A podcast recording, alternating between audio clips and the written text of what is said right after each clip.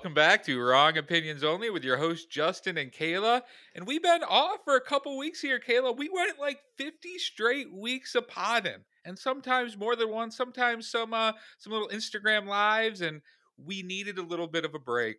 But we are back to start season four of Wrong Opinions Only, and we're coming with just a whole bunch of shit we saw since the last time we talked to you guys. You know, as elegant as ever, Justin, this break, just, you know, same Justin, new year, let's go. Um, yeah, that's right. We saw a shit ton of movies, as Justin said. And man, it's so great to have a podcast to talk about them all because that's exactly what we're going to do and catch up on. So thanks for joining us back. 2024, this is our year. Let's go. Okay, I want to start with our first film, which we did not see together, but we did see, and it is Ferrari. All right, so Ferrari follows the personal and professional struggles of Enzo Ferrari, the Italian founder of the car manufacturer Ferrari, during the summer of 1957. Stars Adam Driver, Penelope Cruz, Shailene Woodley, and Patrick Dempsey. Justin, we're just doing highs, lows, VHS ratings. So Ferrari, what were some highs for you? The wardrobe like, let me get Enzo Ferrari's wardrobe. I love Adam Driver and his uh he just loves to play these kind of Italians or like old timey type of guys. And I thought his performance and his wardrobe was great, but the biggest high, Kayla, had to be Penelope Cruz. She was fantastic in this film. I completely agree. I mean, Adam Driver, first of all, cracks me up. Again, like loves to play a man in his sixties and seventies who's Italian. Uh, he's great at it, so keep going. Uh, but Penelope Cruz, several times. I mean, I wasn't with you, but I feel like spiritually we were because when we did talk about the film, I go, they can do whatever they want to Penelope Cruz, and they did. They try to put heavy bags on her eyes. They give her like a. Uh, a rough, you know, tumbled hair I'm sorry, but Penelope, she just looks good. Penelope Cruz looks stunning, and the fact that she had to play this like wife, disgruntled wife, and then they paint kind of Shailene Woodley as this like you know family that he wants to be with. Ultimately, I'm like, I'm sorry, Shailene Woodley over Penelope Cruz. Get it together, Enzo. Get it together. Well, I think that ties into the biggest low is how do you cast Shailene Woodley in that part. It's just one of the worst casting decisions I've ever seen. She does not fit at all. It just takes you kind of out of the entire tone of the film because she's supposed to be Italian or at least some type of Italian heritage and you don't get that at all watching the movie. It just completely took me out of it, Kayla. She could have been replaced with so many different people. I just thought like I, I mean, I know you're going against Adam Driver, you're going against Penelope Cruz, but I'm sorry, like it was such a blah performance, and we were supposed to kind of, I think, be torn, like feel bad for Penelope Cruz's character and maybe like Shailene Woodley's character. But she, as you know, I am predisposed to just not like Shailene Woodley at all since I don't. Um, but I mean, it was just a boring performance. I was like, please go back to Penelope Cruz getting ready to like slice someone's head off, you know? Yeah, have Penelope Cruz just burst into the door with a gun pointing it at Enzo Ferrari's head. We need more of that energy. And I I really thought going in, I had a different perception on what the movie was going to be going in. I didn't realize it was going to be so focused on just basically a few year window when they were transitioning from just the race cars into more of like the commercial vehicles and they were it was kind of centered around this big race, but I thought it was going to be more of how did Ferrari get its start? How did Enzo Ferrari get to where he was when this movie started? But it really just kind of dives you right into the, you know, late stages of his life and how he started to transition the company. I, I agree. It's kind of at a point where Ferrari's about to go under essentially and how he kind of made made it work, but they don't even show that. And as someone like me who doesn't have any car knowledge whatsoever going into this, um, I found it a really good film to go through, but I I wondered like, okay, especially with the racing component, I wish I could have seen how somehow in the titles or something express like how he actually came up and wasn't bankrupt and like made Ferrari what it was. It became more of like a final say about the family and where they ended up, but it well, wasn't. they ended up at at the end of the movie. It was like they got a call because they per- mm-hmm. intentionally leaked that maybe they joined with Ford and then was it Fiat called them. Yeah. And what happened in real life is they actually did kind of do a merger with Fiat a couple years later, which is what kept them afloat. But it's like very just glanced like title card, in the actual you know. Yeah. You don't see it. It's just like you you kind of go through like how's this going to work out. I'm not sure if this is a high and low. Can I say mid is just a horrific, horrific car scene that happens in this film that I was I knew a car flies from the trailer. I did not was not prepared for honestly the massacre that was shown that was i mean it was dead silent in my theater you could have heard a pen drop no one was breathing during the scene as it slow panned on like literally dismembered body parts of of kids it was horrible. out of nowhere in the movie and something similar to that happened in real life so that's why it's shown i guess but yeah there was an audible gasp from everybody in the theater that i saw and then silence like what the hell is happening it's towards the back end of the movie and it's kind of going one way and you know something bad's going to happen but then it's not the best cgi it's kind of for michael mann movie i thought it'd be a little bit better done and then it's just like oh there's just a an arm, there's a leg, there's a, a head rolling down the the road, and you're like, what the hell is happening right now? It, it really kind of like i mean i it was fascinating as like a move because otherwise it was like a serious and sometimes comical movie but that was just so gory in a lot of parts and, and horrifying honestly. And then um you know i gotta say patrick dempsey i saw in the film thanksgiving and uh he had a horrible boston accent. It was like he didn't try in that movie. In fact I think Chit, myself, and Kayla laughed the whole time every time he like would talk in his normal voice and then be like John Cava out of nowhere, and you're like, wait, what? Is he Boston again? In this movie, he I don't even think he attempted to watch didn't. one thing about Italy to get some sort of accent. So anytime he was on as just a silver fox, he's he's trying to be in this later part of his life, this third act, cracks me up because it was like a hor. I mean a little bit he tried, but not really. I mean, he's just collecting checks at this point. Patrick Dempsey post Grey's Anatomy.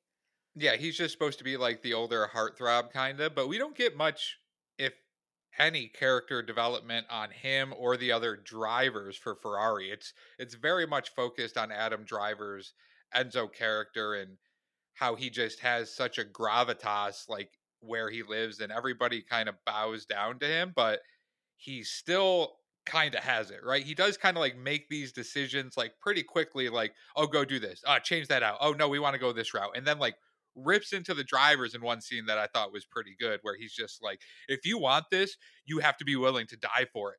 They're not going to break. You can't break. Go for it. Like this is what you need to do if you're on this team otherwise don't be here. And i'm like damn dude. But that's i guess how you get to that to that stage and with this it type is- of company It is certainly how you get to that stage, since the person that he was kind of directing that towards ended up sawed in half at the end of the film. So he Yeah, definitely took that literally um, about you know uh, racing to the death. Gotta say too, as far as racing across Italy in basically a tin box with like no seatbelts, no protective anything. A wild, wild thing that we did. I didn't look it up, but I, I want to know like when we stopped doing that because all the whole time I was like, wow, one, I don't know, hit and you're dead in these vehicles. Crazy death traps. Oh, absolutely insane. Like there's so many accidents and then it's just kind of like, "Oh, you wait to hear if you uh if this person shows up in 8 hours. If they don't, they may have died or maybe their car broke down. Who's to know?" Who's to know? Who's to know? Um, all right. Shall we get to our VHS ratings for Ferrari? Sure thing, Kayla. What did you rate this? Okay. This is hard, but the drama of this film to me, because I love, I was like, Enzo's messy of a character. Look at all this two family life that he's living. I'm going to give this a four. I had a good time at the movies. It was Okay. a four VHS tape for me. That's a little higher than I thought you'd go. I Mhm. gave it three and a half, and I do like the overall story, and a lot of it is centered on the loss of uh, their first son, I believe, is who they were kind of mourning throughout the film, and that was kind of the thing hanging over, which kind of gave you more of a, an emotional connection to all the characters and what they're going through. So I thought it was a really good film, but I, I was really hoping for more. I wanted more of the story as opposed to just kind of this snippet. I'm with you there. So that's our Ferrari rating. Go check it out. Next on the dock is Wonka. All right. So Wonka tells the origin story of Willy Wonka. Have you heard of him? A character in the 1964 novel Charlie and the Chocolate Factory by Roald Dahl. Features his early days as a chocolatier. Stars Timothée Chalamet, Calah Lane, Keegan Michael Key, Olivia Colman, Hugh Grant. I got to preface our review with a little story about this Wonka experience, okay? Which we yes, did Kayla, together. tell the story because I would if you wouldn't. I, assume you. I know where you're going here. I'm sure you do. So I was sharing with you, and uh, we went with Kayla, and I go, you know, there's this phenomenon going right now where you know producers and stuff are realizing people do not like musicals. So um, they're like, listen. We got musical movies coming out. Let's not show that it's a musical in the trailer. And basically, their idea is to surprise people who pay tickets and then are surprised with a musical that they hate wild strategy, but I was just literally sharing that with you both. Like, isn't that crazy Oh, trailers do that? Wonka starts, and I go, here we go. And Timothée Chalamet starts singing, and I literally gasped and turned to you both. Like, did I, I did I fall for it in real time? I was stunned. I was not prepared for Timothée Chalamet to sing. How was that experience for you? Very similar. I had no idea it was going to be a musical either. I thought there'd be some musical elements to it. And then I feel like an idiot because when I told everybody else I knew, they're like, well, the original was a musical. And when I started thinking about it, I was like, I guess it was, but like, I, I did not mentally consider it a musical. I thought it had some musical moments, but it was more of a story with elements to it. But yes. no, it's it's a musical through and Listen, through. I agree with you. In retrospect, I go, okay, I guess there are there are some songs in the original Willy Wonka. Like, okay, but here's what I'll say. Usually in musicals, heavy, real musicals, these songs dictate the plot and emotions.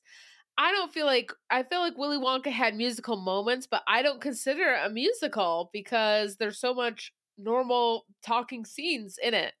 So it just jarred me honestly. And here's the thing if you want a successful musical, okay, you have to have several elements. One is people need to be able to sing. I mean, I'm sorry, but people seem to forget that fact. And two, you have to have memorable songs. You have to have people leaving the theater and singing Frozen as they go along, singing, you know, whichever. This did not have either. What do you say about that? Yeah, I don't think the songs were very good at all, especially compared to the original, which were so iconic.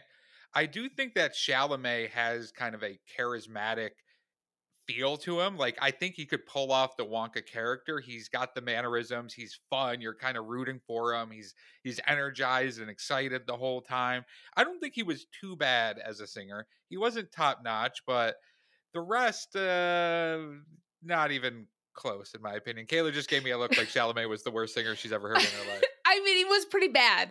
He was he he wasn't quite um oh my god, who was the who is the I hate it when I bring up stuff in real time and we're both scrambling. Um the musical Les Mis, the movie, who was I know exactly who you're talking about, and he we played. always uh, do, but we're we're so I, we're bad so at bad at thinking on the spot like this because he also played Gladiator, Russell Crowe. Yes, they have celebrities, right? They want the names. And then he gets a song that is very famous in the musical that you're like excited to have someone sing, and he's horrible and he can't sing. And forever, that movie to me is marked by the fact that you had Russell Crowe, this important character in the movie, who can't sing just so he could be in it.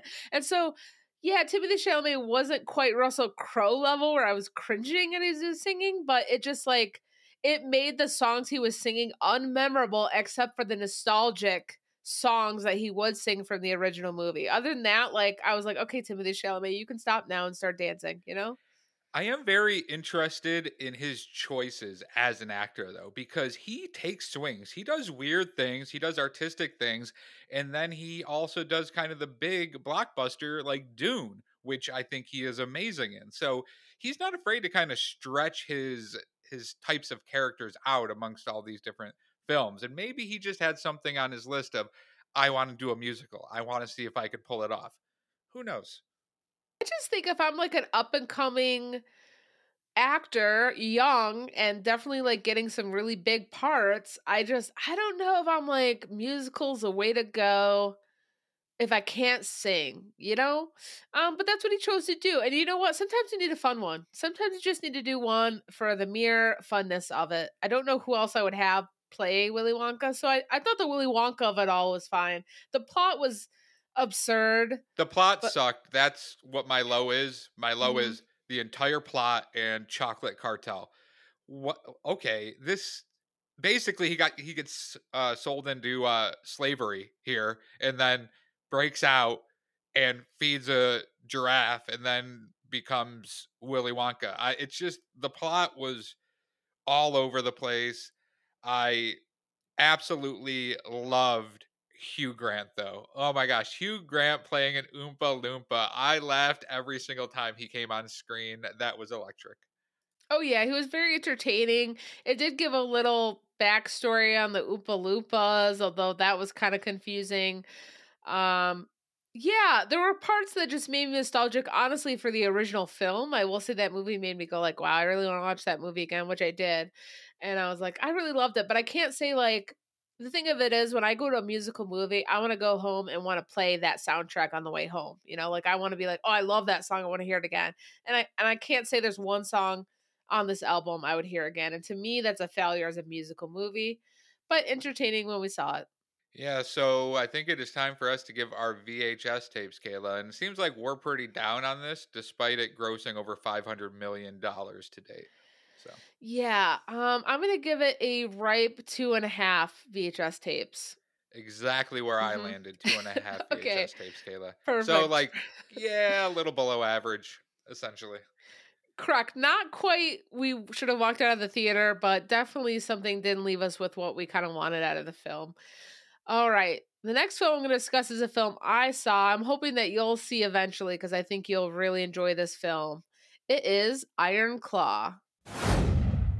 All right. So, Iron Claw is based on the life of professional wrestler Kevin Kevin Von Erich and the Von Erich family. Stars Zac Efron in a truly unreal body truly cannot oversell how inhuman his body looks in this film. Um, Jeremy Allen White, who we praise and praise from The Bear, Harris Dickinson, Lily James. Um, are you intending to see this movie? Let me start off with that. So, Is this Kayla, on your list, or I've it was on my list, and I've heard a lot of people talk about it or give reviews without like major spoilers. Mm-hmm. And I don't know if I'm in the mental state of mind right now to watch such a sad, downtrodden movie. I think I need to be in a real good spot emotionally and mentally before I can really uh, dive into this. Words I've never said, but I totally, totally understand it. Here's the thing: I don't have a wrestling background, and I'll be quick with this kind of review because I I would like you to see it eventually when you are because it it really was a phenomenal film, and I don't know where it's going to land on the Oscar lineup, but you know it, it really was a good watch in theaters. I don't know much about wrestling, and by much, I mean barely any. So all of this story was new to me. I'll say without knowing the story other than what kind of happens to this family, which is very tragic. I knew that going into it. So of course I knew like there's gonna be a lot of sadness in this film.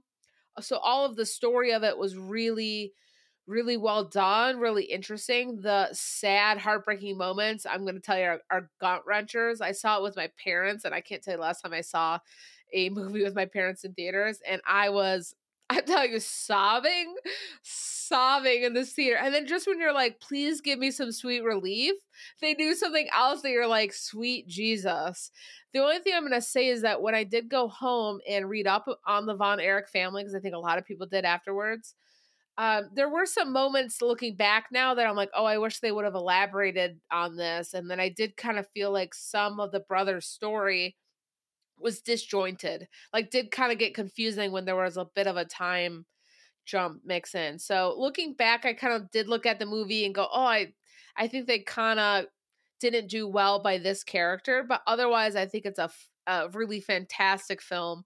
Definitely one of my top um, I think that was one of the films I mentioned could hit my top five of last year, and uh, it was a really good watch. So I recommend it. I'm gonna give Iron Claw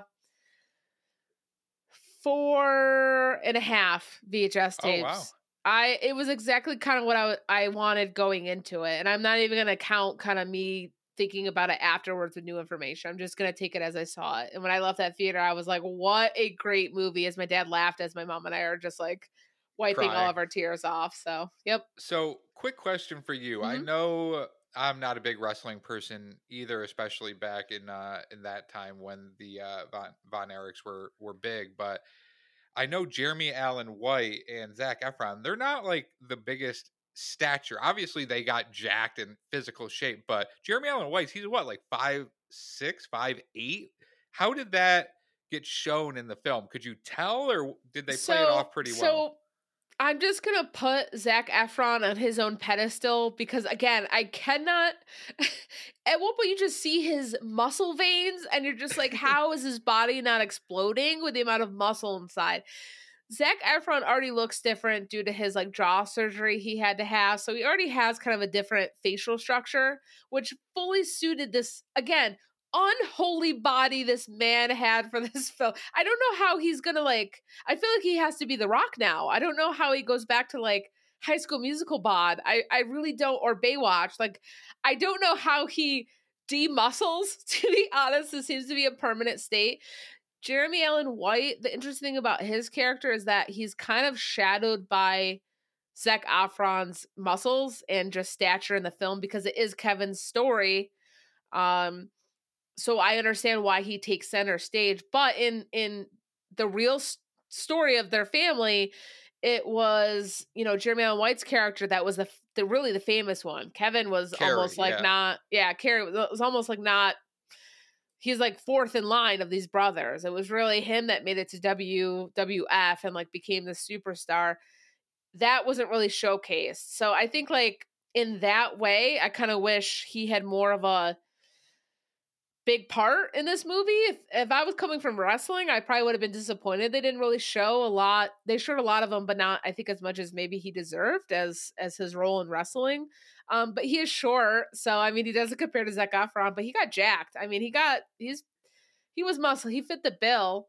Um, I think they you- uh I heard something where everybody showed up to set kind of they did their own workout routine to get ready and get jacked for this movie and they all showed up and everybody kind of looked at Zac Efron and was like holy shit dude like how the hell did you do that and everybody else got ripped but he was just on such another level that it was like you said he just looks I've seen stills of of him and I'm like that it doesn't look like a human being No, it, I'm not convinced it is. I'm sure. Listen, I don't want to say anything without confirming, but I'm sure that he got some aids in that department that got him to where he needed to be, and uh, no shame in that game, and it fit because I mean the guy. I I mean truly, I just it, different parts of the movie are just kind of like wow. Well, if he needs help on demuscling, Sure. I'm your guy, Zac Efron. Give me a call. I can tell you how to get rid of those muscles quickly. Uh, just get onto my routine and you'll be golden. I think he just deflates like a balloon maybe at the end of shooting. So I haven't seen any photos of him now, but we'll have to see. All right, let's get to the next film in our lineup, which is a film we both saw available on Netflix May December.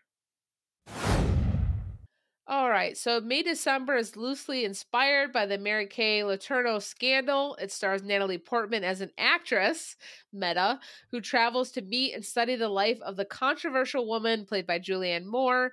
She's set to play in a film, a woman infamous for the 23 year long relationship with her husband, played by Charles Melton, which began when he was 13 years old. Um, what did you think about this film, Justin? So I thought Julianne Moore was incredible. Uh, she's playing such a kind of an awkward but nuanced performance where you don't you can't really get a real feel for her because she adapts to whoever she's around in that moment to basically manipulate them with emotion or however she's handling it. So I thought her performance was really good. The meta aspect of Natalie Portman being playing an actress that is going to see Julianne Moore in order to get a better understanding of how to play her in a film was conceptually really cool. I watched this on a uh, on a plane flight, so I watched it on uh, my uh, my tablet. It was pretty slow at times, though. It was it, it was kind of tough for me to really get like super invested, and I think it it gets uh knocked down a couple notches because I heard so many people talking it up before I watched it. So everyone's like, "This movie's amazing. This is going to be nominated for Best Picture. Like, you have to see it. Oh my gosh, this is great." So I had such high expectations that when I watched it, I was like, "Oh, that was good," but it didn't live up to all the hype for me. Um, did you like Black Swan? Did you see Black Swan? I really liked Black Swan. Yes. Okay. Natalie Portman reminded me of her Black Swan performance because it became unhinged kind of throughout the film. I mean, I will say I think they both were going for it because they both were in like the same movie but taking it at different levels like you said, some serious, some just like what the hell is going on right now. I really enjoyed this movie. It was I, I guess I want to turn it to you with this question too there's been some controversy whether it's a drama, is it a comedy? Obviously, some people have a lot of feelings on the loosely based off of a real situation that happened. Did you find this to be a comedy? Like, where would you put this on the genre? Like, do you see the humor in it, or was it a drama? I 100% saw the humor in it. I think if you watch it without taking a lot of those moments as humorous, then it's, I don't think it's a very good film. Like, you have to lean into they know what they're doing here. Like there's the scene where we don't have enough hot dogs. They're making 600 hot dogs for the 12 people that are in their backyard. There's Natalie Portman like rehearsing reading back lines in the mirror, which is absurd. And it's it's done in a way where you're like, is Natalie Portman not a good actress? Or is she playing an actress who is not a good actress that's trying to figure out how to act in somebody else? And it's like so like in on itself that I don't know, my mind just kind of got lost a few times, you know? I totally get it because the movie, like I said, she starts to get really embedded in this story, and there's a lot of like, there's a lot of very serious moments, like the scene where Julianne Moore's character is watching her daughter try on dresses and just like makes these kind of passive aggressive comments on her body. And you can see how like her daughter internalizes that and then is like, okay, I won't wear something with sleeves. Um, I definitely related to that. And I was like, oh my God, this is too real. Like, this is too like mother daughter like and she does in such a way that like she's presenting as this loving mother but said this like really painful hurtful thing as like an afterthought so you got the sense like her daughter gets that kind of commentary all the time, hence their kind of toxic relationship. And then you have Natalie Portman like really getting involved in the relationship, one can say. And uh it just I mean, I laugh. There's so many parts that I laughed at because it was making fun of the kind of life lifetime movie like with the like music was so fantastically played like that scene you said with the fridge like it was a dramatic like da na na I hope we have enough hot dog. Like, and anytime it started to do that, I just, I mean, literally would just be laughing to myself. So, I or Natalie Portman when she's at yes. the actual pet store and she's laying on the stairs in the back, like, oh, pretending oh, to have oh, like, orgasm. I mean, just fucking insane. I mean, this movie uh, was batshit crazy in several parts, and then like incredibly poignant and like powerful in its statement about like these this very complicated messed up relationship right of this like older woman teacher and this kid that he was and this family he had at such a young age and like him kind of stunted essentially. And obviously you're thinking about the real story this really happened you know and so it has complicated layers but i i found it just a fun weird movie you know I do like how they don't really tell you how to feel at the end. It's not like a clear like this person's a bad person because they're still together, but obviously under very odd circumstances.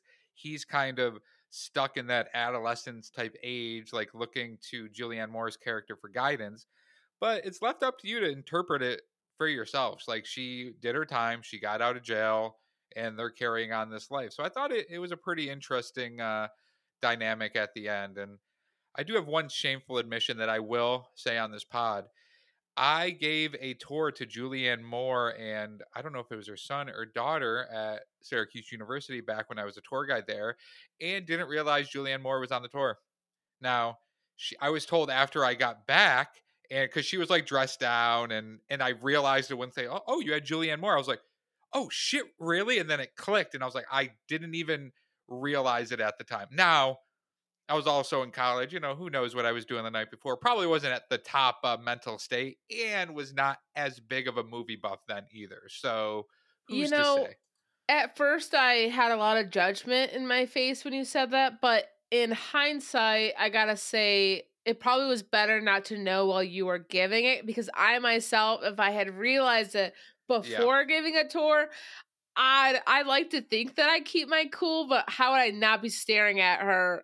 Like how would i be looking at the entire group of people when i'm showing this place the library and i'm just staring at julianne moore and wanting to ask her about her films you know? And props to her because she was in a group for the tour and a lot of times when you have actors or bigwigs or ceos are coming on the tours they ask for private tours so that you kind of just walk around with them and i've done that for various people as well and uh, then I've also had some that just kind of mix in with the groups, and those, in my opinion, are more fun because me as a tour guide, I'm a little looser. I'm going to have a little bit more fun with it. I'm just like catering to the crowd instead of you have a lot more awkward silences when it's you know one on one or one on two as opposed to having 12 people that you can kind of play off of you know Oh yeah, for sure. So maybe that worked out, but how freaking cool though to be that close to Julianne Moore. She's she rocks. She's in so many good movies. So um shout out to you, Julianne Moore. All right, Justin, what do you want to give this film, May December? I am giving it three VHS tapes, Kayla. I know it's a little low, but like I said, it was it was a little slow for my taste. Okay, I'm gonna. I'm just gonna go slightly above you and give it three and a half VHS tapes. I, I kind of finished it going. I don't. I don't think it's good. It's in the big picture. Um, your best picture, excuse me, lineup. But I enjoyed the film, so there we go. All right, on to the next. Speaking of weird films, let us go ahead and have a discussion on Saltburn. All right, so Saltburn focuses on an Oxford University student who becomes fixated with a popular um, aristocratic fellow student at his university who later invites him to spend the summer at his eccentric family's estate, starring Barry Keoghan, uh, Jacob Elordi, Elordi, Elordi, I think, and Jacob Rosamund Elordi. Pike. What did you think about Saltburn? I have many thoughts. I just want to say it fucking rocked. Go ahead. I have very many thoughts. It fucking rock, Kayla. I don't know if we're in the minority or the majority. I've heard a lot of people hated this film. A lot of people loved it. I had a great fucking time watching this movie. I I understand some of the shortcomings that it had, but I was all in. I was like halfway through it. I'm like, this is great. Why is everybody panning this damn movie? So I will now hand it over to you, Kayla. I don't know if I I understand the controversial moments that people are are turned away from. I don't know what it says about us if I can speak for you as well, but I found every fucked up scene, every like crazy dialogue between the mom character like Rosamund Pike who was hilarious like is so entertaining and hilarious. Like it just made me laugh. Like and and it just got the more and more absurd it became with what Barry Keoghan's character does, the more I was like enthralled. I'm like, this was just a fucking weird, fun movie. It wasn't slow. It like yep. sure it could you could say the ending wasn't a surprise, but like I didn't care. I don't care that he's having this villain monologue at the end. I was entertained, and the ending was so fun Murder on the Dance Floor, I play all the time. now I gotta Him say, I'm one of the just people, walking around. yeah, it's just so fucking fun. I'm just, in it fact, such when a I just long like, scene too. It was so long. I appreciated it, and it just, I'm just like in my house going, "Murder on the Dance Floor." I mean, it just was sung in such victory, so I loved it. Yeah, I like everybody was kind of being pretty I don't want to say prude because there's some really kind of weird, gross things that happen in this movie, but it's not as crazy as people were making it out to be. Like, it's not like it's, oh, wow, I can't believe anybody has ever done this in the history of math- mankind. The bathtub scene, gross. This guy's slurping bathwater around a drain. All right, that's nasty. He, that's like, that was pretty pretty rough. Uh, him well, fucking not the quite uh, just bath bathtub water, but yes, I'm quite. yeah, oh you. yeah, yes. there was uh, some other uh, fluids mixed in there because he Certainly was watching so. uh, Jacob Elordi masturbate in the bathtub beforehand. So you know, who wouldn't you know. in that situation? but kidding, guys, kidding. and then uh, you know, fucking the gravesite. You know, a little bit of a weird one, but I wasn't surprised by that moment in the movie when he was doing that. I was like, no, that that checks out for how uh how uh, Barry Keoghan has been playing this throughout, and I just thought Rosamund Pike was amazing. She was like just comedically perfect in this film. Like you said, it was fun to get through. I am crazy jealous of Jacob Elordi and how he just is able to wear clothes. Like everything he wears just looks good. Like I wish I could just put on something be like, I feel comfortable in this. And Jacob Elordi, he could wear anything. It's a trash bag and he's gonna freaking look good doing it. So just super jealous of that guy. He's gonna be a star for years to come. Absolutely. Um, you know, there was a vampire scene, I will say, in some moments. There was a line about being a vampire that was just so funny in its conception of like the lines that he was saying was so like what is happening um so entertaining I don't know Jacob Elordi from Euphoria, so I gotta say I've been enjoying him in other roles because I'm not kind of tied to his performance where I know he plays like an asshole in Euphoria. So like I get to just enjoy him as this like upper crust British person that he's playing in these films, and then and honestly, like you're so right, he dresses great. His accent, I'm like in love with, is so regal. It's so, eh, you know, he's so good. I he's Australian, excuse me, but I'm just like so entertaining. I mean, I totally get why a character like Barry Keoghan is just like, you know, stars in his eyes, loves him, hates him, want to fuck him, you know? I totally get it.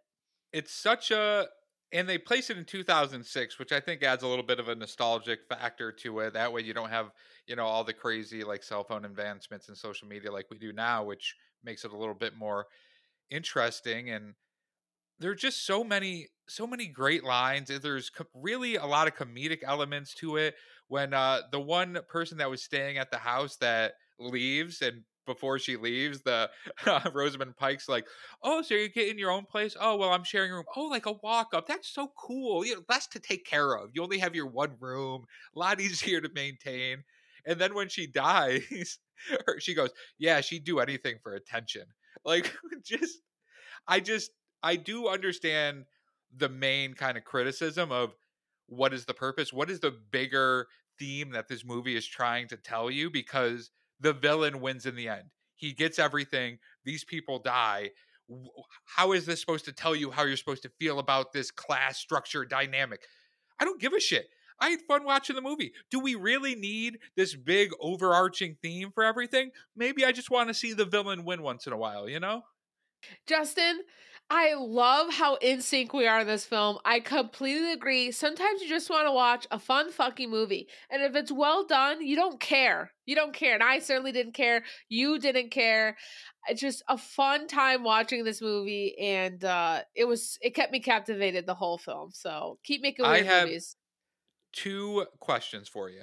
Okay. So the big question is he I love the montages at the end that shows how he's been planning this for a long time.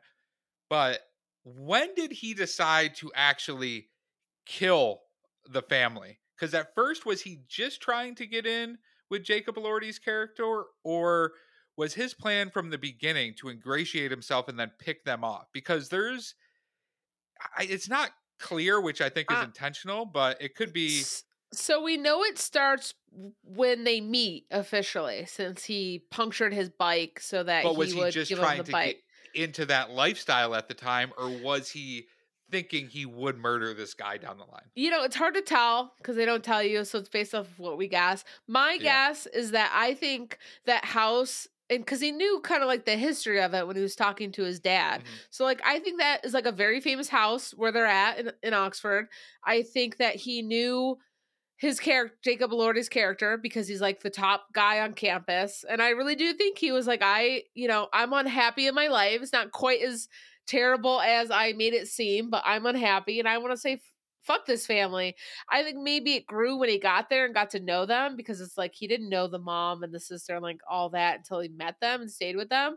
But I think he's just a psychopath manipulator and it didn't take him long to like get the rundown on the family and know how to like screw them over at every turn, you know? And once him. Felix found out about his real family and how he was lying, I think that's what really cinched it. He's like, well, he knows who I am now, so I can't hide bes- behind this facade. So I just need to go through murdering everybody in a very methodical way over the next decade. Yes, yeah, absolutely. So I, I highly suggest Saltburn if you're just looking for a fun, weird movie. Okay, be open minded and don't take it so serious, and you're gonna have a great time watching it. My VHS rating for this film, I'm gonna give it four VHS tapes. I also gave it four, Kayla. Wow, look at us. Look at We Justin. in We didn't miss a beat. we haven't missed a beat. Um, that's fantastic. All right, Justin. This one's all on you with your review of Anyone But You. All right, so Anyone But You is the new rom com that came out recently based on Much Ado About Nothing. Basically, two strangers who hooked up once, hate each other, and agree to pretend to date to make an ex jealous and stop their annoying parents.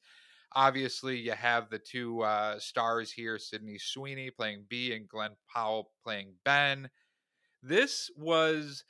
I'm a big Sydney Sweeney fan and Glenn Powell. Like, I'm telling you, if they actually do ever just are a couple, they're just going to have the most gorgeous kids on the planet.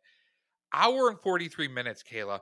This is bringing me back to early to mid 2000 rom coms here. Just bring me back to those times. This is just was a fun movie. It was a date night for me and the wifey. We went, we laughed, we had popcorn, a good time. It was shot on location in Australia. The promotion for it was fun. There's Natasha Bedingfield's unwritten like throughout the movie, and people are just making uh, TikToks all over about it. So there's just so much.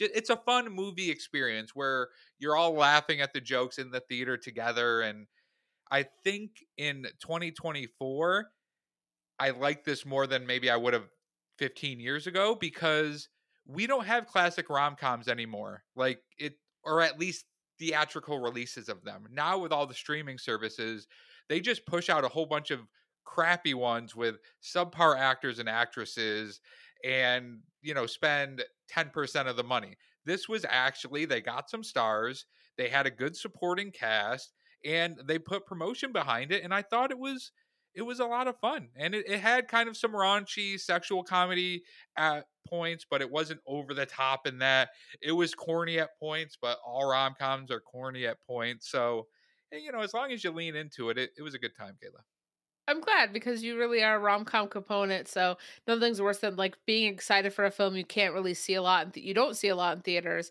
and then having it be lackluster. So I'm glad you both enjoyed it. Yeah i mean it used to i feel like rom-coms used to be like a stepping stone for big actors like you had the mcconaughey's you had the meg ryans tom hanks julia roberts freaking sandra bullock paul rudd like all these people kind of got their start with rom-coms and then expanded. And when's the last time we've had like a really good group of upcoming actors that have participated in these types of movies? Like nothing's jumping out. I'm sure I'm missing one or two in in the last 5 years or so, but nothing that really had staying power anyway. Everyone's so serious, you know. Everyone wants to have that like big dramatic moment in these films. So I'm hoping maybe this will inspire some more rom coms like it, and maybe just some more fun group movies. You know, think of like Forgetting Sarah Marshall, like raunchy, funny, had its really like serious moments. Like I want movies like that. You know, that even as a group effort doesn't have to just be the two people in question. You know. Yeah, and it's it's not really like over it's not like there's nudity everywhere. There's a couple scenes female and male nudity at parts. So they're kind of all over all over the board and you hit all the classic tropes of they hook up, they hate each other, they're faking being back together. No, they actually like each other. Oh wait, are they they break up again? Oh wait, are they going to get back together? So it I was all in. It was fun and I really enjoyed it, Kayla. So you uh it doesn't sound like you're really interested in seeing this though. I think when it comes out of streaming, if it does, I'll watch it. I do. I just for me, it wasn't like a theater movie for me, just because I don't know something. I don't know what it is about rom coms, but they just don't call to me. That that's fair. It was actually a very expensive uh, movie night for us because we didn't go on a Tuesday. So that Oh yeah, that was the only unfortunate part because movie tickets are expensive nowadays, folks. Let me tell you. So or my day, we used to have eight dollars. We used to have six dollar matinees, but we did. yeah, we did a matinee and it was fifteen bucks a ticket or something. So, yeah. but my VHS rating on this one, Kayla, is three and a half VHS tapes.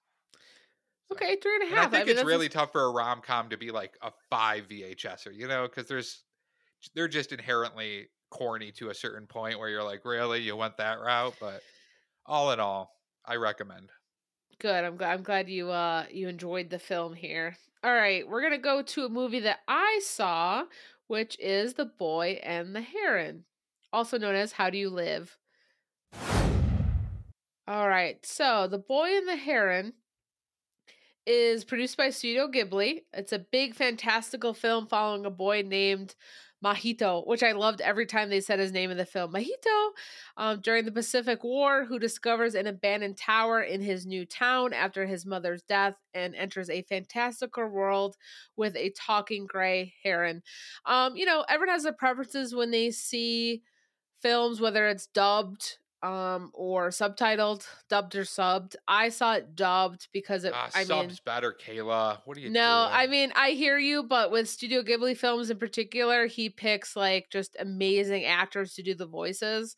So eventually I will see it in its original um voice, but for now I saw it with um the English dub stars, which of course was Robert um Pattinson, Luca Padovan, Christian Bale returning for another Studio Ghibli film, Mark Hamill, uh, for actress I've heard about, I don't know, Florence Pugh, William Dafoe, Dave Flor- Bautista. Flor, what, Florence Florence. Pugh. I I, haven't- I don't talk about her much on this pod, but really She up great and up and coming? coming actress. Yeah. Yeah, yeah. Um, maybe we'll talk about her in the future. We'll see.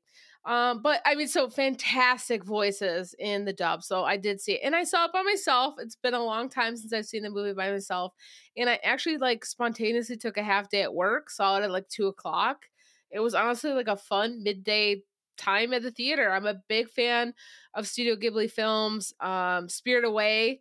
I saw. I think my parents didn't realize that you know it was not an you know English film when I saw it for the first time. Like they just saw like cartoon movie. I'm pretty sure like animated, and they're like show like this, and I loved it.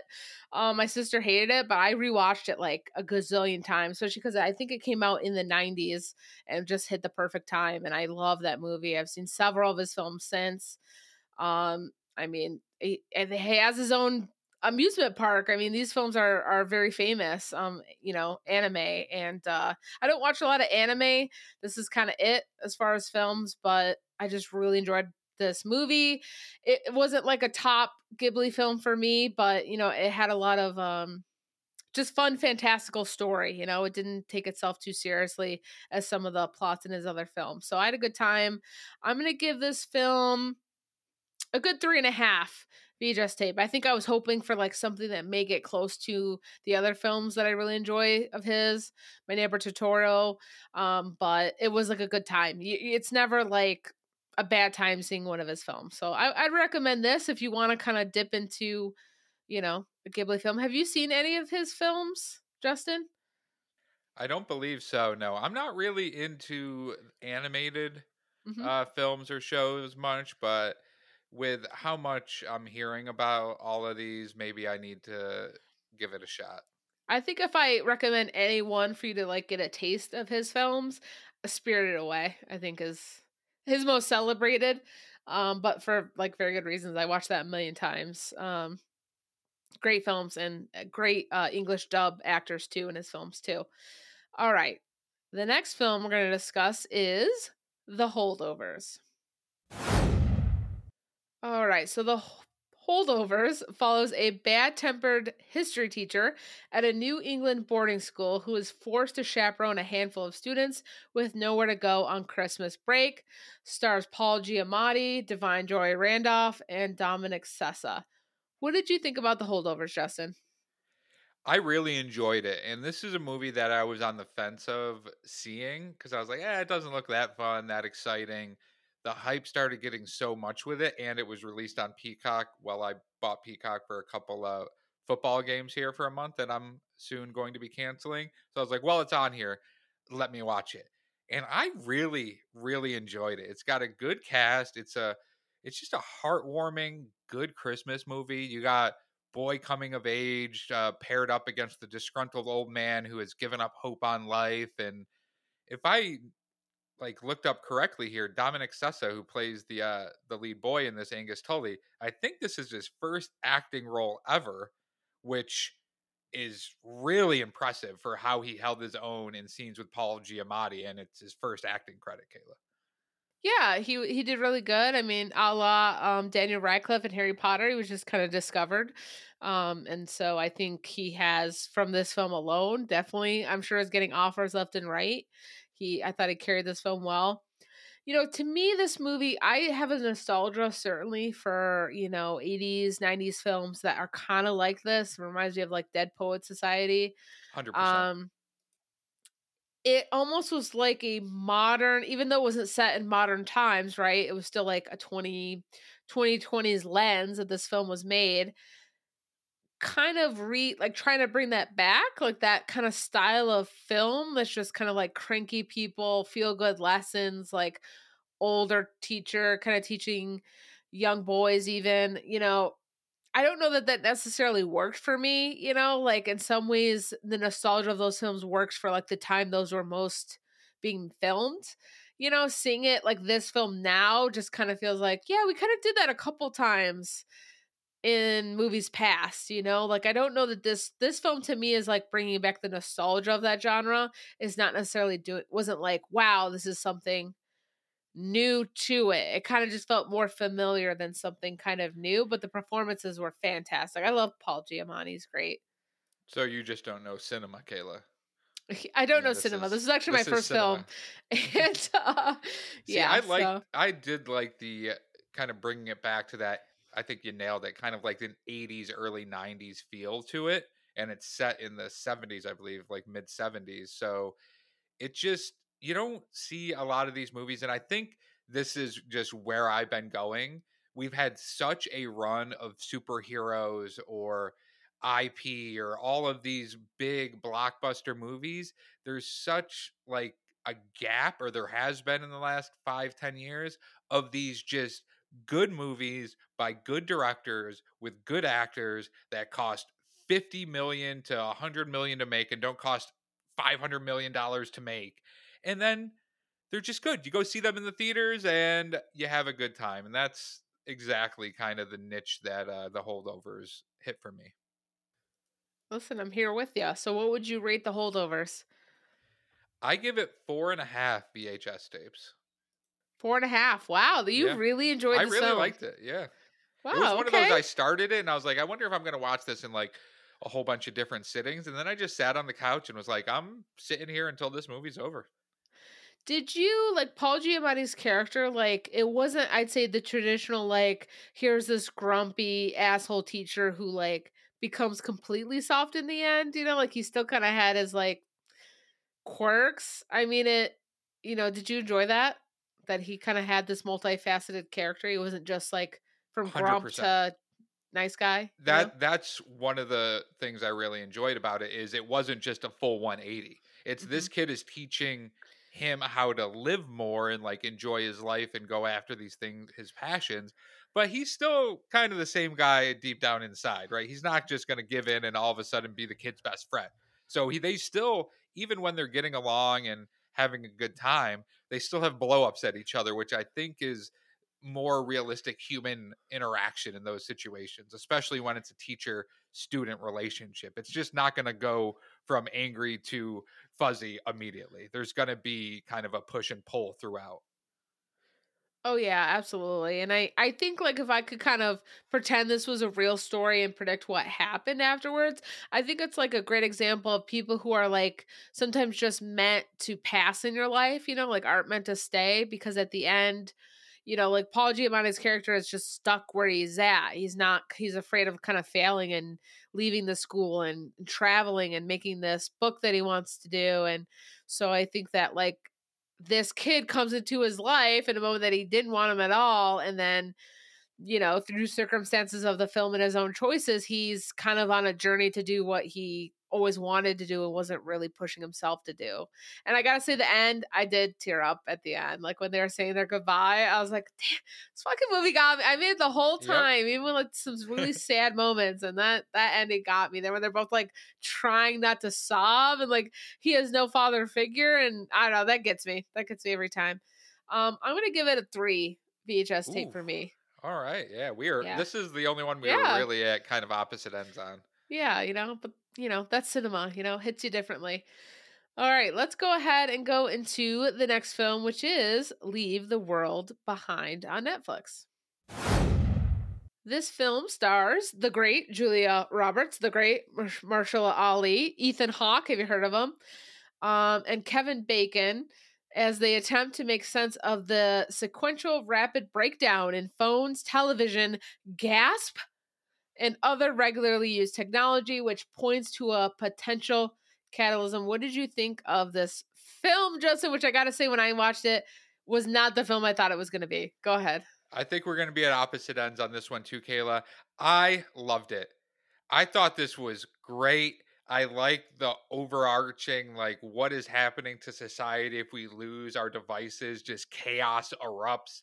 I love that it was kind of open ended. You don't get the answers at the end because if this happens in real life, this is how it's going to be. You're going to have to survive and figure it out without knowing truly what's happening.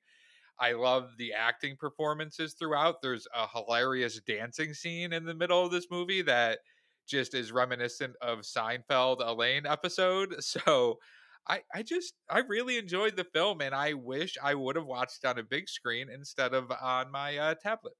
Um, yeah, we definitely are on opposite ends. I like weird movies, and this was a weird movie, but I could not get into it. I just thought, like, what a great cast. I am intrigued by the premise and some of the scenes, like with the Teslas, was really fun.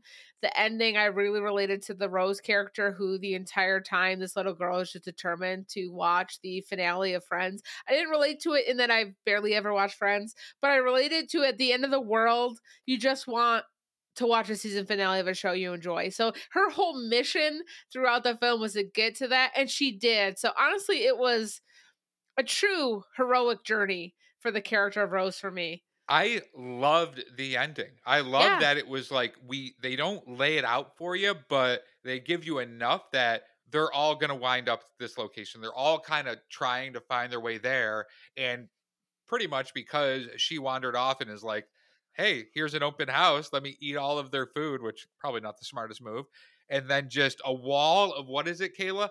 Physical media. Mhm. This is why you buy the DVDs and the This is Blu-rays why for we this have the DVDs. moment. Yes, you're right. If we're prepared for the end of the world in only having DVDs, that's and that's it. why But you should all make sure you download the podcast. So don't just Yes. stream it, just in case you want to have just it in all case, downloaded. you guys. Just in case. Every episode, multiple times. Um, right. Yeah, I couldn't get into it. I just the linear plot that just had like kind of weird things happen, like the son like loses all of his teeth, which was cr- insane. The like what's happening? Like is it russian spies? Is it like global warming? Is it like some sort of plot? They left it kind of like you said open ended but i just like no part of it was like i'm following in certain ways. I mean i guess it was a good like it was a good fixation on just this group, right? Like you don't know kind of what's going on to everyone else. You're just like following this family and what happens. And in that, like I enjoy just seeing one person's version of it. Kind of like a Cloverfield, right? Like you're seeing one group's, but what happened in other countries. Exactly. But I just I, I couldn't like totally get on board with this film. I was like, this is not what I thought it was gonna be. I thought it was gonna be more coherent, I guess. wow, just uh, Mhm. taking stabs that leave the world behind, Kayla. I, I think yeah. you kind of uh, outlined it pretty close towards the end there when uh, Sure. Mahershala Ali's was saying they did a study about how you could topple a government, and this would be the most cost beneficial way to do it. So it would make sense if another government's trying to basically topple uh, the United States of America in which we live, Kayla. So they just have Sure, all but, these like, it's like, that's his- things. That's his, you know, like what what are what is everyone else interpreting? Where are they? You know, like I don't care about anybody else. I'm fine Okay, focused okay. on those folks Gotcha. right there. I think it gets. I don't want this to be a, a hero's journey of okay, somebody saves the day and stops the warfare. I love that it was just like this is happening. Shit, we don't really know what to do. We're trying to figure it out. We can't contact people. We can't use GPS. We can't do anything. Let's just drink wine and dance and hope for the best. I don't know. you know, just drink wine and dance. That's really the the moral of any movie and any real life decision. All right, Justin, what would you give Leave the World Behind? Four VHS tapes, Kayla. Four. Wow. Uh, Okay. Gonna, okay. Are you going to No, be below that's two? your Is truth. the question. No, I'm not going to be below two. I'm going to give it like two and a half because I wasn't miserable watching it. I just didn't enjoy it. So two, two and a half VHS tapes for me. My only issue, it's probably a little long. You could probably cut out Okay. What would you cut? 15, 20 minutes because it was about two and a half hours, right? Uh-huh. I mean, I think some of the stuff in the beginning we can we could trim that up a little bit. Like it it takes a little while for Mahershala and Myha'la to show up at the house and then when they go to leave, you could probably cut a few minutes out of that. There there's a couple of times where it, it uh kind of drags on, but I think they did really cool cinematography. Like the camera Mhm. work was pretty unique. Like where they were kind of coming down, they were Sure. swirling through. You're seeing different perspectives. You're looking through the house, like the floors up and down. So I was very interested in just how they shot the whole thing. I love that for you, Justin. I do. All right, let's go ahead and get to our last film of this discussion, which is just a film I saw the other day. So I want to stuff it in here. Um, I saw Mean Girls the musical. All right, so Mean Girls the musical. It's Mean Girls, but it's a musical. Here's what I'll say. We talked about a musical earlier with Wonka. What I appreciate in Mean Girls the musical, which I did not know the music going into it. I didn't listen to it. I kind of want to experience it at the theater. I do appreciate one the nostalgia for Mean Girls because that was w- within our teendom. So I don't really appreciate this like, oh, I remember Glen Coco. Like I remember these moments, and then me feeling like I'm a thousand years old because people are experiencing it for the first time, and I'm just thinking about how in school we would say that all the time to each other. You know, two for you, Glen Coco. You go, Glen Coco. Um, they what they did right and I went with Kayla, and she kind of wasn't really feeling the cast because it just was so different from the look of Mean Girls. But here's what I'll say I care more on choosing actors that can sing in a musical movie than I care about how they fit, meaning like how they look or how I remember like the Karen character. Like that matters little to me if they can sing and they could all pretty much sing. I will say the Cady character, main character, um, was the weakest singer to me, right? And arguably she's one of the more important ones. But Renee Rapp, Renee motherfucking Rapp from the Sex Lives of College Girls, who is kind of taking a hiatus from acting and or the show to kind of focus on her pop career. And I gotta say, her album has no bad songs. Fantastic. She really brought this movie to life. It was so good. I mean, she was phenomenal um in this film. I really enjoyed it. Um it was just a good time in the theater, you know what I mean? Like it in some ways was it like a replica of Mean Girls? Did you kind of feel like, oh, I, I mean, I've seen how this goes, but a lot of it was just I didn't remember parts, so it was kind of newish to me. I'm like, oh, I didn't remember that was from this movie. The songs were fun. The uh, Janis character was played by the actress who does Moana, which I had not watched that movie, but I know the main song because it's You have not watched. Moana, Kayla? I have not watched Moana. Oh No, my god! How you And know we've was- been doing this podcast for we're going on four years now, and I still haven't gotten the basics like Moana into your You haven't. No, filmography. I just no. I don't know what to do anymore. Uh, rude i know i didn't watch it but she's fantastic so she's she's really belting in this um i i enjoyed it it was a good film i recommend it if you just want like a fun a- a new way to watch mean girls without feeling like oh, i'm just rewatching this you know i i think i might even buy it on dvd who's to say um my vhs rating for this film is going to be four vhs tapes just a fun time at the theater all right so that wraps it up for our film wrap up here. Hope you go and see each and every film, even if we rated it low. Decide for yourselves. Let us know what you think. Let us go ahead and get to our Swarley of the Week. All right, Kayla. So my Swarley of the week is going to kind of go along with a quick thing that you said on Leave the World Behind. There's a scene about the Teslas kind of get hijacked. So my Swarley of the week is electronic vehicles right now. Specifically, electronic vehicles in the cold weather. There have been so many reports that cars aren't charging in below freezing temperatures. They're taking two, three times as long to charge. So it's taking hours for them to get a full charge.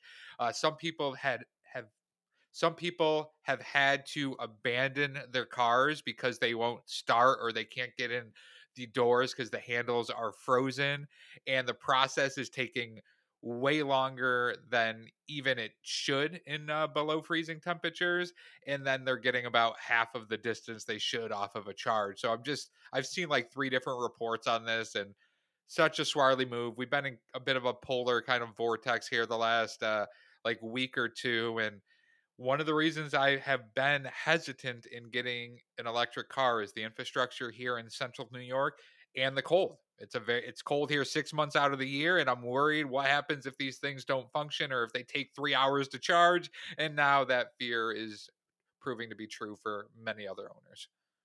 Yeah, it did not deter you from the film. You were like, you know what? It's a risk I may be willing to take at some point. I mean, I'm with it you know, they're better for you, but at what cost? Maybe getting to work in time because your car's frozen and you can't leave your driveway. So I'm with you there. Um, my swirly is going to be our swirly, and I've been holding this on for several weeks because I've been angry at him since Christmas party that we went to in December, and it's January, folks, ha- more than halfway. So we were at um our annual Christmas party, and Craig told me about a video game that he had been playing on his PC called Baldur's Gate 3. I heard of it because it won Game of the Year and it is I mean it's D&D essentially what we play. D&D all day. Which we love. So it had components that I like. Now I I game, but I wouldn't consider myself a gamer because I play like the same few games. I'm not really like trying to find new games all the time.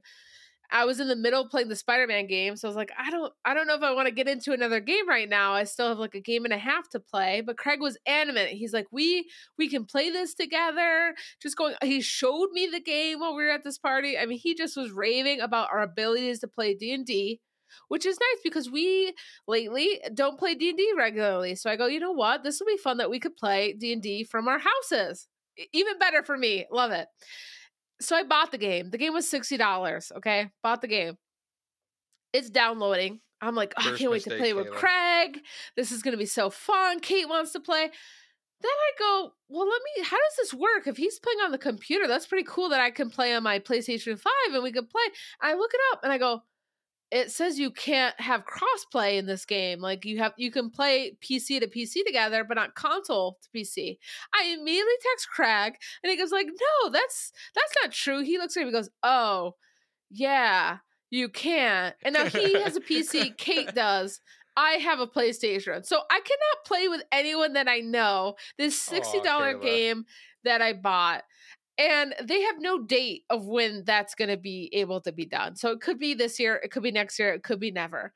Um, I don't appreciate that, Craig, because not only did you get me to a game I can't actually play with you, but two, it has completely dominated my life in the way that I really had to like hide my controller to watch the holdovers because I've not watched anything because I'm obsessed with fucking finishing this game and I've surpassed him. He's at like level one and I'm at like eight. He, I'm so far ahead of him storyline, I can't even talk to him about it because he's like done three things in the game. So it's so frustrating. Why would you give me this game that I've already surpassed you and I can't play with you? So Swarley, you are my Swarley.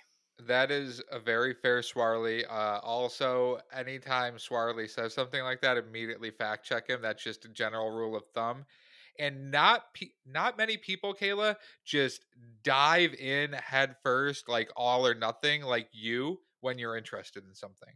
So you can't blame him too much for not just spending 18 hours a day playing this game for the past week or whatever you've been doing. You're you're right you're right. I certainly have more time on my hands. I could say i have more dedication on my hands. Um but yeah, you're right. I've made up my life, as I often do. But still, and now I can't do anything until I finish this game. And I'm off next week. And that's my mission is to finish this fucking game so I can go back to movies that I miss. So thanks, Ah, Kayla Thank turning you. games, video games into homework again. yeah, there you go. As is the way. All right, let's go ahead and get to our friendship question of the week. All right, Justin, here's my question to you and to us. How do you shower? Do you need more than that? uh, I think a little bit more would be helpful. Yes. I'd be happy to add some context to you. So on online, which I chronically am, there's been a lot of discussion about how people shower, and here's where I'm going to get specific. What way do you face when you shower. Here are your options. And I guess if you have a fourth one, I'm very intrigued. But here are the main ones. There is face forward down, to the up, shower water. Yes, exactly. That's how. Um, face forward to the shower water. There's facing the shower wall, right? So your head, your hair is kind of back to the water. And then there's a weird third option of sideways, meaning you're facing the shower curtain. I, I don't know. Unhinged people. That's for that psychopathic behavior if you go sideways. So what way do you face when you shower, Justin? Because I thought everyone kind of did it the same way, and what has been blowing up online is that people do not all do it the same way. So I think this is kind of difficult because it's a combination of two. So primarily, Sure. I am But primarily, I get in the shower. All right, I get in the shower, get the body wet, Uh-huh. get the uh the soap or whatever. I'm facing away from the shower, Uh-huh. like towards the wall. Yep. As I'm doing my lathering up, I will like wash my back, turn around, wash my front, and then when I'm facing the shower head, I'll uh, wash my hair. So I'm primarily back to the shower and then Okay. turn to wash that side. Okay. Thank you for that information. Okay. And uh, that's it for our episode this week. Um, just kidding. I'll answer. I only now uh, here's to add some context. I guess I'm curious. Maybe ask Chit when we finish the pod what she does because she has more hair. So I think that's Sometimes also she just like sits down in the tub and showers that way. that She- was the fourth option is that if Yeah. you just sit down in the tub and let the water cascade you till it gets cold. Um I face primarily the shower wall, meaning my hair is getting hit by the water. Now, that's of course, like you said, you need to have full body coverage when Yeah. you shower. So, of course, I'm spinning around throughout, but primarily I'm facing the shower. wall. Of course, I often, as you know, watch television in the shower. So, really, it's to face the screen as well. But people who are primarily like facing the water, I don't understand. I don't know if that's from like being a kid when like your water would be in your face and you'd be like always trying to shy away. But like I don't know how you do that for the whole I shower. think if you're in your feels and you just want the water Yes. to go over your head and you could just Yeah. watch it dripping down, then yes. or, you know, shower and you have to be facing the wall. If you're having a shower beer, you can't be having uh, the water hit you in the face while you're drinking your beer. Logistics of that. So I think me and I've you never are had uh, a shower beer. here. So I wouldn't never know. had a shower beer? Never. Oh, Kayla, you're missing out. Or a shower cider? It's like one of the great joys of life. if you will. Actually, that does sound delicious. Now, I always figured if I'm having a cider in the shower, I don't know, maybe I need to look into some stuff, but I'm not quite there. Sometimes maybe it's just refreshing. you know, I do watch things in the shower, so maybe I just put on a good movie and then just have like a glass of wine. You're right. Let me think about What that. uh I have one other follow-up shower question. okay, sure. do you wash your full legs in the shower? Now, I think Mm, this is that- an obvious talking a- question. You're talking about a prior discourse that was online about yeah, I've washing seen legs. things happening, and I I don't know if I'm the weirdo here, but I wash my legs and my feet every time I shower. Maybe I don't go past the knees if it's my second shower of the day or something, Mhm. but I just think it's really odd that some people are just like, "Oh, the the soap just runs down. I don't need to wash my legs." That just That's weird exactly what's happening online is the biggest thing is people were realizing people just let essentially the shampoo and or conditioner run down your body and saying that that would suffice as a proper wash Nope. of your legs. You Nope. know, not it's it's a step above I would say a hoe bath, you know. Um but not quite much more than that. Um wild to me. No, I'm a wash team washcloth, by the way. That was also part of the discourse. Um and it is full body. Oh it is it is full bodied as it should be. Uh, because dirt gets everywhere, you guys. You can't just not wash your feet. That's how you get yeah, sticky the feet, are important, and if you're gonna wash your feet, you may as well wash your shins and calves. Like, what are you doing? yeah you have to like you know i i do enjoy the reels that are like women having like a full body shower you know shaving all the things and like the like stretching that they kind of do in the videos like to kind of prepare yourself it's like a whole mood when you're like oh i gotta Yeah, get there's this a leg done." like eight feet up the wall, and Yeah. you're like, all right, contorted, takes like you're man it takes time like you're being so- demented by a demon. You're being possessed. Like you got to get in weird positions. Yeah, you know, folks, we're getting into 2024. We're getting real. We're getting vulnerable. We're telling you how we shower so that you can better listen to us because you know we're clean. So you're welcome. Facts. Facts. Wrong opinions only. We're clean. Hashtag. Okay. I think that wraps it up for episode this week. Again, please go ahead and watch the films we discussed. We got a lot ahead this year. Maybe some news, some exciting things. You know, who knows what goes on here. All right. As always, we'll see you next week. Well, that's it for this episode of Wrong Opinions Only. Please follow us on Instagram at Wrong Opinions Only and on Twitter at Wrong Opinions JK, where we'll be dropping some clues and hints to upcoming episodes. Until then, JK out.